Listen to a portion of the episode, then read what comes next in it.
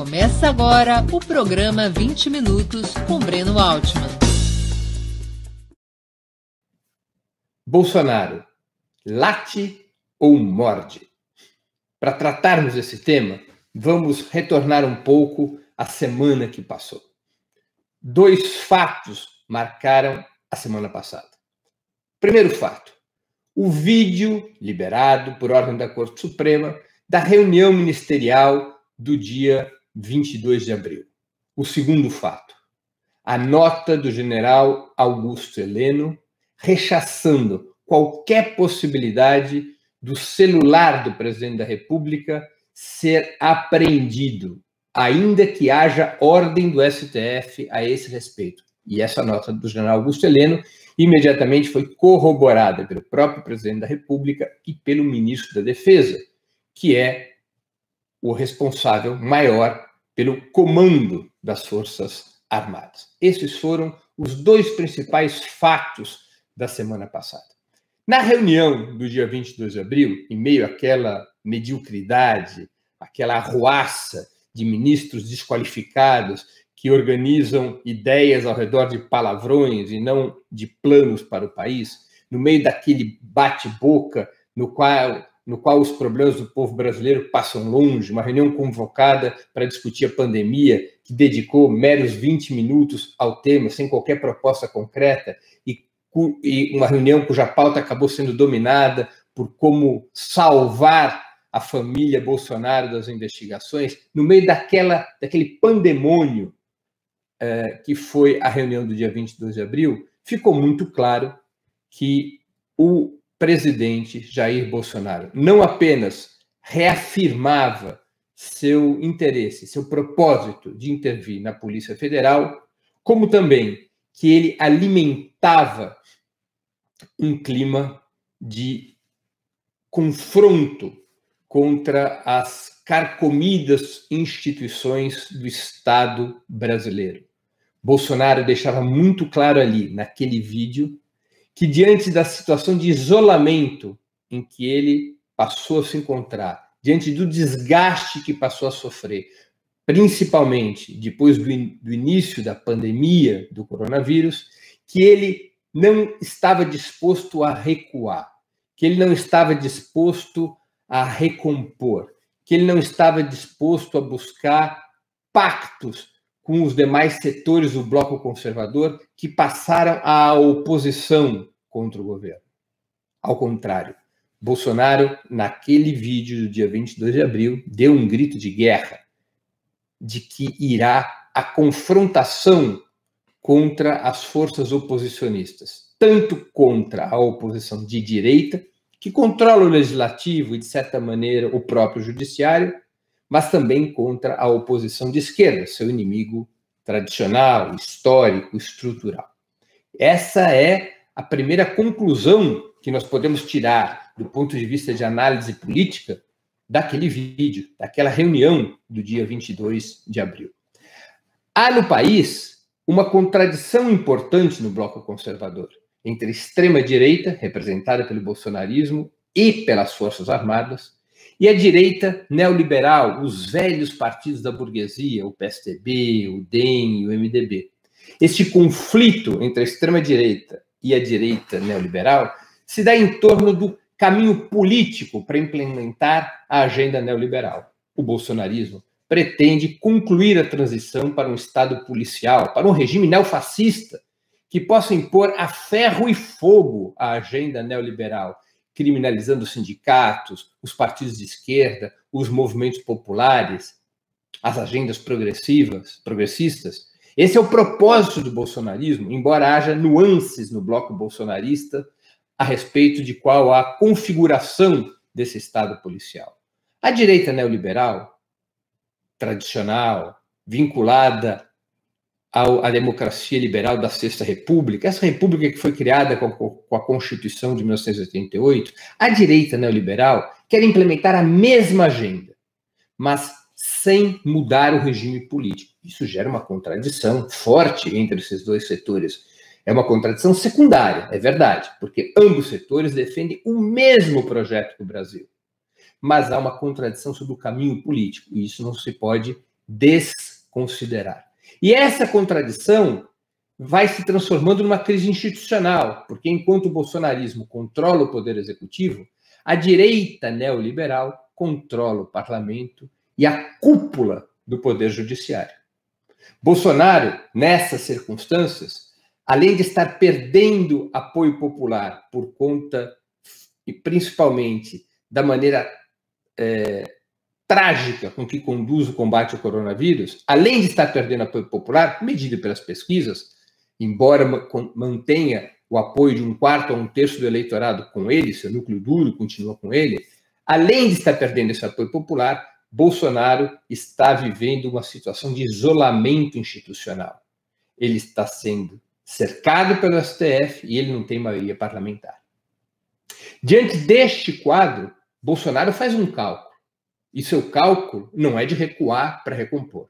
Seu cálculo é de avançar para tensionar o máximo possível, obrigando seus adversários da direita neoliberal, que controlam os outros dois poderes do Estado, a recuar diante da exibição de força do bolsonarismo, que se traduz em mobilização de certos setores sociais, mesmo em situação de pandemia, e também no apoio evidente do generalato do comando das Forças Armadas ao seu governo e às suas atitudes. Bolsonaro faz um jogo de força, tenta romper o cerco na ofensiva e não na defensiva. No domingo que passou, esse agora, ontem, novamente Bolsonaro dobrou a aposta. Ao invés de recuar, ele reafirmou tanto os termos da reunião do dia 22 de abril, quanto a nota do general Augusto Heleno, que é o segundo fato da semana passada, ao qual eu já me referi, mas que agora irei detalhar. O que é a nota do general Augusto Heleno? Primeiro, chama a atenção de que uma crítica ao STF, a uma decisão, a um encaminhamento do STF, não foi feito pelo ministro da Justiça, mas sim pelo chefe do Gabinete de Segurança Institucional, que comanda toda a inteligência civil do Estado brasileiro e que é um general da reserva, mas com muita influência nas Forças Armadas. É impensável, é muito pouco provável que Augusto Heleno tenha emitido essa nota sem uma conversa prévia com o Estado-Maior do Exército e, das, e o Estado-Maior das demais armas, a Marinha e a Aeronáutica. Tanto é assim que a nota do general Augusto Heleno imediatamente teve o apoio do ministro da Defesa. O que diz a nota do general Augusto Heleno? É uma crítica ao STF por ter encaminhado à Procuradoria-Geral da República uma demanda de apreensão do telefone do presidente da República. Augusto Heleno diz, com todas as letras, que no caso de haver essa decisão, ela geraria um conflito entre poderes. E deixa também muito claro de que o poder executivo iria reagir diante disso. E essa reação do Poder Executivo, evidentemente, passa pelas Forças Armadas, podendo, assim, transformar uma crise política entre a extrema-direita e a direita neoliberal em uma crise institucional entre o Poder Executivo e o STF. Bolsonaro não esconde de ninguém que ele pretende repetir o que fez Floriano Peixoto em 1892. É um fato histórico, um fato importante da história do país, que vale a pena ser relembrado. Em 1892, o célebre advogado e jurista baiano Rui Barbosa havia entrado com um pedido de habeas corpus na Corte Suprema para todos aqueles que tinham sido condenados em função da revolta da Armada, episódio histórico do final do século XIX. Era tido como uma barbada que a Corte Suprema, na época, acataria o pedido de Rui Barbosa, anulando os decretos de prisão e punição dos revoltosos que tinham sido assinados pelo presidente em exercício da época, o Marechal Floriano Peixoto. Essa barbada, essa perspectiva de que a Corte Suprema iria eh, autorizar, iria, iria uh, promulgar um habeas corpus favorável aos revoltosos, chegou aos ouvidos de Floriano Peixoto, que, que então é, mandou um recado ao STF, que entrou para a história. Se os ministros do STF aprovarem o habeas corpus em favor dos, em favor dos revoltosos, quem é que virá a aprovar o habeas corpus em favor desses ministros do STF? Porque eles precisarão. Ficava clara a ameaça de Floriano Peixoto, em caso de uma decisão do STF contrário aos seus decretos punitivos, que as Forças Armadas fechariam o STF. O STF da época, que tendia a aprovar o habeas corpus impetrado por Rui Barbosa, acabou por derrotá-lo por 10 votos a 1. Esse episódio é importante como referência, porque, na prática, é este jogo que o bolsonarismo está fazendo. Ele está acuando o STF com uma ameaça implícita de que uma decisão desta natureza, ou qualquer outra decisão semelhante, que tente encurralar o presidente da República, não será acatada. E que as Forças Armadas tratarão de pôr ordem na casa, buscando com isso com que o STF recue, coloque os, o rabinho entre as pernas, como fez na, nesse episódio de 1892, e com isso, dando espaço para o bolsonarismo avançar nessa crise política, consolidando um espaço, um território maior para a sua ação política. É isso que está em jogo. O bolsonarismo não está disposto a recuar. Ao contrário, Jair Bolsonaro e seu núcleo duro, os generais que o cercam, dão todos os sinais de que pretendem romper o cerco avançando avançando sobre a direita neoliberal, avançando sobre as instituições controladas pela direita neoliberal. É possível que na cabeça de Bolsonaro e de seus assessores mais diretos esteja uma hipótese de última instância, que é o autogolpe. Isso não seria uma novidade na nossa América Latina. Há uma experiência muito concreta a esse respeito, que foi em 1994, no Peru. O então presidente, um civil chamado Alberto Fujimori, eleito democraticamente, apresenta ao Congresso peruano dois pacotes de lei. Ele não tinha maioria no parlamento, Alberto Fujimori. Um pacote de leis na área econômica.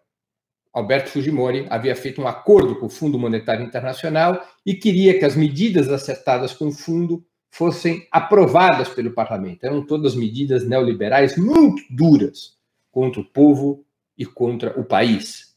O segundo pacote de medidas dizia respeito à repressão. Fujimori queria carta branca para enfrentar os movimentos guerrilheiros, Sendeiro Luminoso e Movimento Revolucionário Tupac Amaru, muito ativos no início dos anos 90 no Peru. Esses dois pacotes legislativos foram rejeitados pelo parlamento peruano. Ato contínuo, Fujimori, com apoio das Forças Armadas, fechou o Congresso e interveio no Poder Judiciário.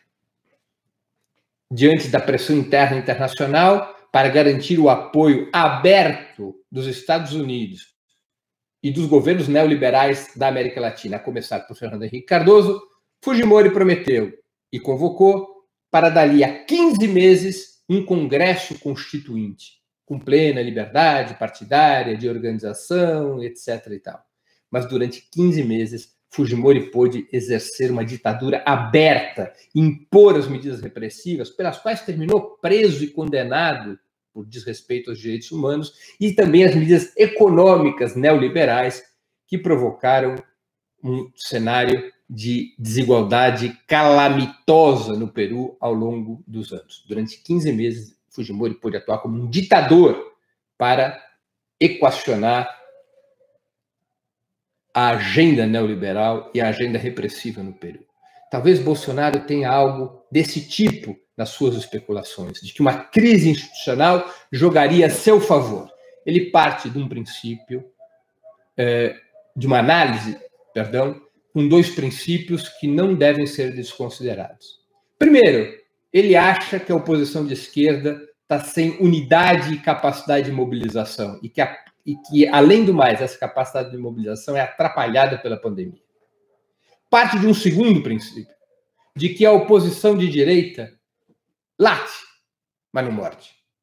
Porque a oposição de direita tem compromisso com a agenda neoliberal, a oposição de direita imagina conduzir a crise do país até 2022, quando então espera, desgastado Bolsonaro, que emerja um candidato dessa direita neoliberal que possa roubar parte do, dos votos do bolsonarismo e colocar o país num eventual segundo turno entre duas frações do bloco conservador, neutralizando as forças progressistas. Bolsonaro crê, portanto, que a oposição de direita não irá às últimas consequências para detê-lo. Ao contrário, ele pode dividir a oposição de direita, neutralizar um setor, o centrão, atraí-los para o seu projeto.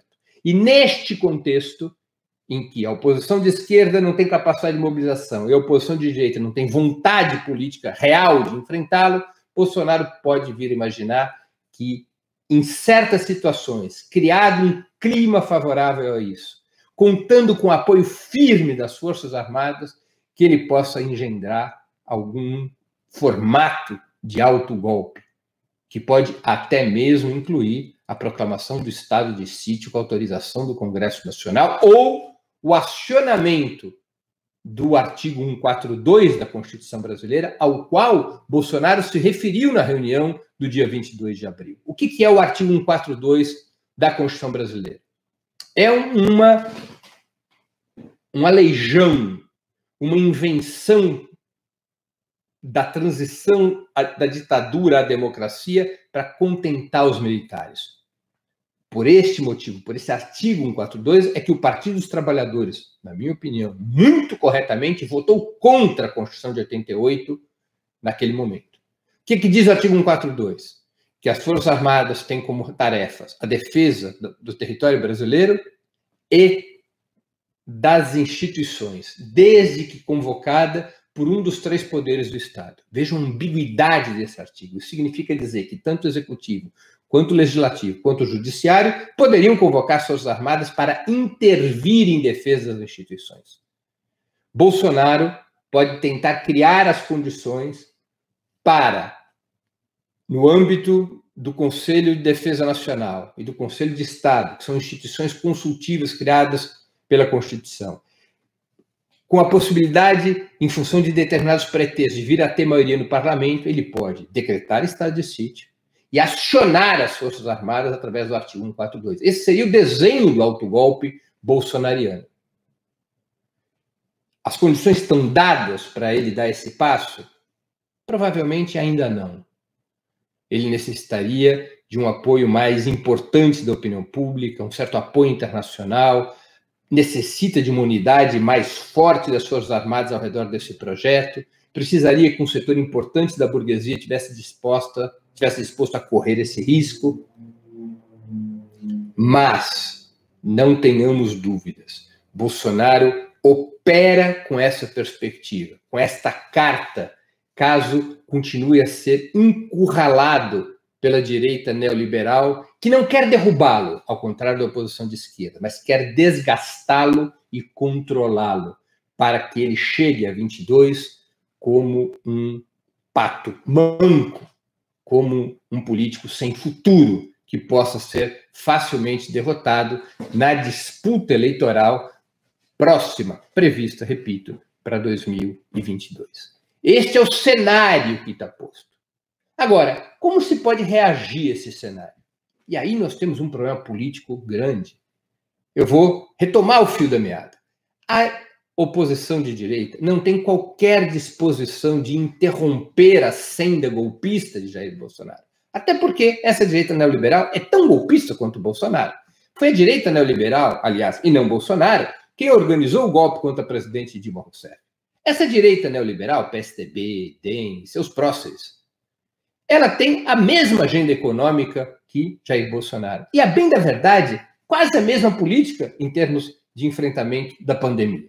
São diferenças circunstanciais, são diferenças, como eu disse no início da exposição, mais relativas ao caminho político para a implementação da agenda liberal do que em relação ao projeto de reconstrução nacional ou até mesmo em relação à estratégia de enfrentamento ao coronavírus. Dali nada sairá. A oposição de direita não tem nenhuma vocação, nenhuma condição de enfrentar de verdade o bolsonarismo. Haja visto como eles se ajoelham, recuam quando Bolsonaro late e ameaça morder. Só é possível enfrentar o bolsonarismo a partir da oposição de esquerda. Se a oposição de esquerda for criando as condições de mobilização no país, ainda que seja para depois da pandemia. Se a oposição de esquerda tiver um programa para a nação que enfrente não apenas a questão democrática, mas a, o que está na base da questão democrática, que é o neoliberalismo. É necessário que a oposição de esquerda tenha um programa de ruptura com o neoliberalismo, para mostrar aos desvalidos do Brasil, às enormes massas de pobres da cidade do campo, um caminho alternativo para pôr abaixo o atual sistema e permitir que o país se reconstrua com mais justiça social, com mais igualdade de renda, por um outro caminho, que não o caminho do neoliberalismo. É necessário que a oposição de esquerda mantenha sua identidade, que não se misture com a oposição de direita. É claro que acordos pontuais podem e devem ser feitos para enfrentar o bolsonarismo, mas a oposição de esquerda tem que deixar claro sua identidade, clara sua identidade, tem que ter seu próprio caminho, seu próprio programa, sua própria coalizão, de tal maneira que vá se construindo uma alternativa viável para a substituição do governo Bolsonaro, uma alternativa que permita o país se reconstruir com um outro rumo.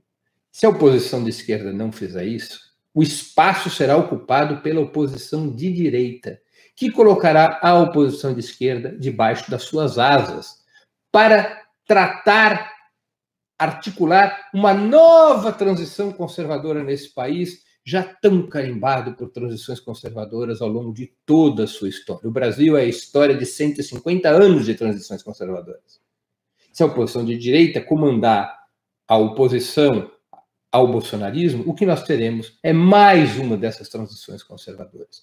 Por isso que a oposição de esquerda tem que estar atenta, esperta, a meu juízo, programaticamente clara, combativa, unida às forças populares, para deixar muito claro que somente há saída para o país se o governo Bolsonaro Mourão for substituído por um governo popular, por um governo de esquerda, com um claro programa de ruptura com o neoliberalismo.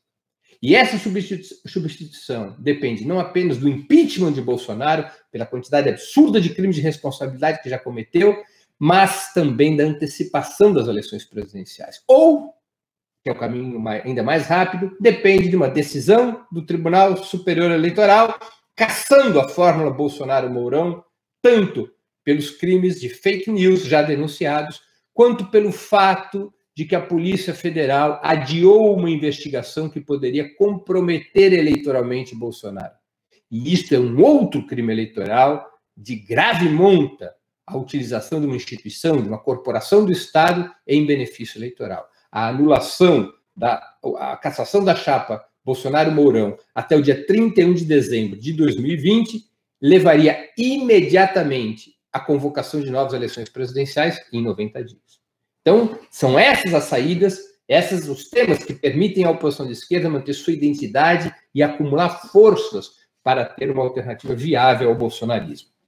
Confiar que a oposição de direita, ou que essas instituições apodrecidas do Estado brasileiro, o parlamento e o poder judiciário, serão capazes de deter o bolsonarismo, é ter a mesma ilusão que alguns setores tiveram na Itália pré-Mussolini ou na Alemanha pré-Hitler, de que as instituições do Estado seriam capazes de conter as instituições do Estado burguês, da democracia liberal, teriam interesse, seriam capazes de conter Mussolini ou conter Hitler. Isso foi uma grossa mentira histórica. Essas instituições abriram as portas para Mussolini e Hitler, de, lhe, lhe asfaltaram o caminho e depois foram incapazes de fazer qualquer coisa a não ser se ajoelhar ao pé desses ditadores.